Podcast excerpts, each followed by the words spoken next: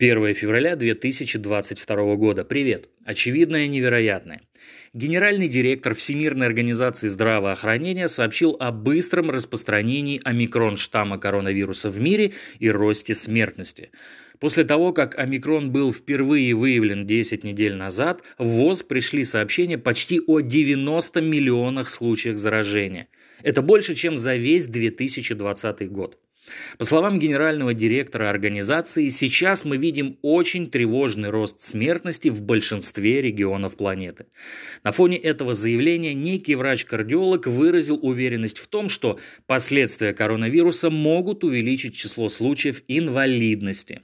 По словам специалиста, долгосрочность последствий от коронавируса зависит от тяжести течения инфекции, реактивности организма, то есть иммунитета, возраста, сопутствующих заболеваний, коморбидности, то есть сочетания у пациента нескольких заболеваний, связанных единым патогенезом.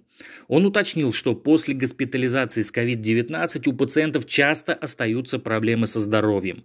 Некоторые заболевания приобретают хроническое течение. Особенно часто происходит декомпенсация сердечно-сосудистых заболеваний, сахарного диабета, хронического бронхита, цереброваскулярной болезни и прочее, прочее.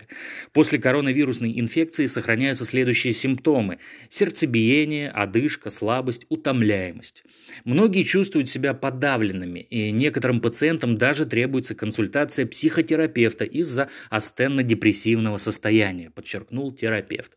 При этом четких клинических рекомендаций по лечению постковидного синдрома в настоящее время еще не разработано.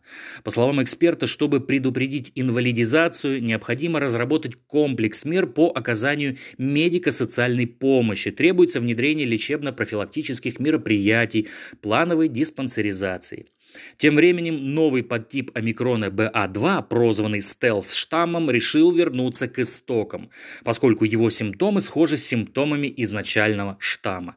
В список основных отличительных черт скрытого омикрона попали высокая температура, непрерывный кашель, потеря либо изменение обоняния или вкуса. Исследователи предполагают, что более специфичные симптомы еще только предстоит установить. Ну и напоследок криминальные новости одной строкой. Инспекторы ГИБДД в Петербурге сломали руку сотрудницы уголовного розыска в отделе полиции. На сегодня все. Конец связи.